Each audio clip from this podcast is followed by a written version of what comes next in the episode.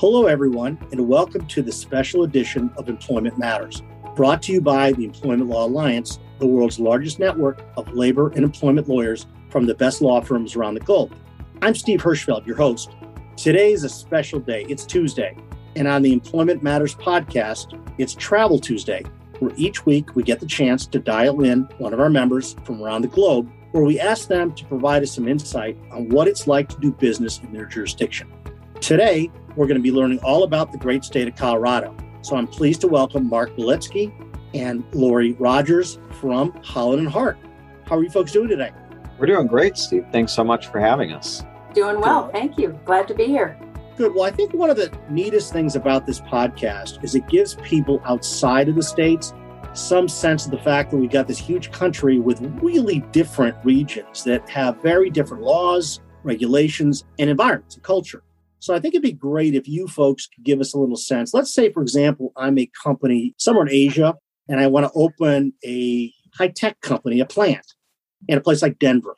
What do you think I should know about what it's like to do business in Colorado? Who wants to start? I'll jump in.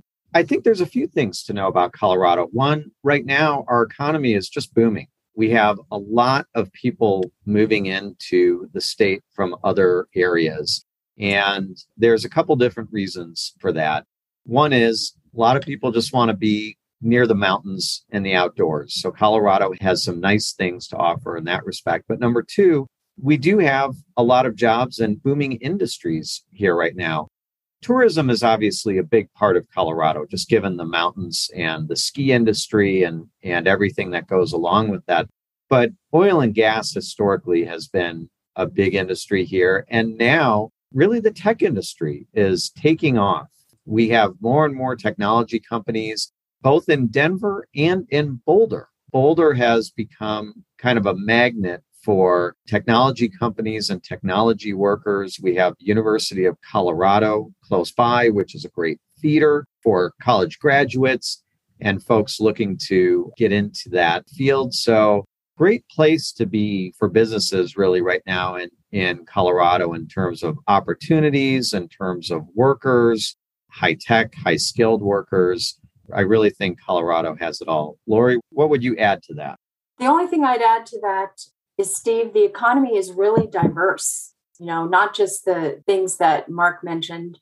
You know, historically, it's been an energy economy, but we've moved on to beyond technology and tourism to the micro brewery industry, right? We're, we're being known for that, sort of like California. Well, you're the home of Coors Brewing, so that must have something to do with it. That's right. Yeah.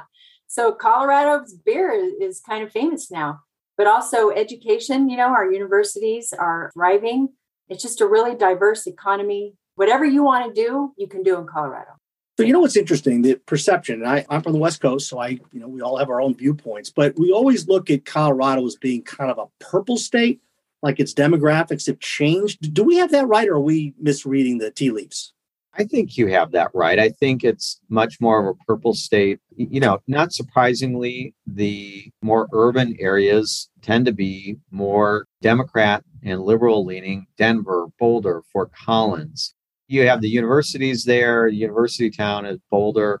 And so it just, they tend to be more liberal. Whereas Colorado also has a lot of agricultural and rural areas. And the Western Slope, for example, Grand Junction, Colorado Springs, not necessarily rural, but you know, military bases there, heavy military presence. And that is more conservative. So I think calling us a purple state really is pretty accurate. So, Laurie, how does that translate in terms of what it's like to be employed or have an employer in the state? You know, California, we're known to be pretty lefty and very pro employee. I mean, has that changed? Give us a sense what that's like right now. Yeah, I think it, it has changed and it is changing. It's it's in flux. Back in the day when we were an energy-based economy, it was pretty red. I think that we are starting to look a lot like California. We're not quite there yet. So thank goodness for employers, but we tend to be getting there.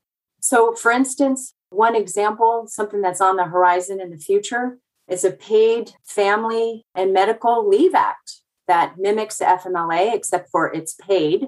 That will take effect in Colorado in January 2024. But employers need to know, need to start preparing for it now because basically it's paid family leave that's 12 or 16 weeks of leave for Colorado employees, but it's funded evenly between employees and employers, right? So employers need to get ready for that. So it's it's a paid program, paid for through payroll taxes, but employers are going to have to fund that. So it's really similar to what's happening in California now. That's been going on for a while. So I think we're going to see that more and more over the years if, if things don't change politically that it's going to become more employee friendly as opposed to employer friendly. So before we wrap things up, Mark, what about labor unions? How labor union intensive is Colorado? So Colorado is, I would say, it's not labor union intensive as compared to some coastal areas. You know, California or back east, for example, but we're not quite the same as maybe the southern United States. We do have labor unions here. We do have labor union activity here. We have organizing activity here. Laurie and I both handle labor arbitrations from time to time, as do our colleagues. So there is activity here. And I'd say we're, we're pretty solidly kind of in the middle in terms of labor union activity you know, not all employers have labor unions. In fact, a lot of them don't. But what we find is that the employers who have operations elsewhere, for example, California or maybe back east somewhere, if they have labor unions somewhere else, they will typically have a labor union here in Colorado as well. So, speaking of California on that point, you know, we as a general rule don't allow non competes in our state. What's the situation in Colorado? Can you have them? You can have them, but it's very limited. Colorado law mirrors some of the other states, which has a statute and says covenants not to compete are void and violate public policy unless they fit within a statutory exemption and they're reasonable as to both duration and geographic scope. And the exemptions are exactly what you would expect sale of business, if you're dealing with executive or management level employees, protecting trade secrets, those are the types of exemptions that apply. But I will say, you know, courts are becoming more and more strict when it comes to enforcing non competes in Colorado, in my experience. You know, longer non competes are looked upon with disfavor statewide or national or worldwide non competes are similarly looked upon with disfavor.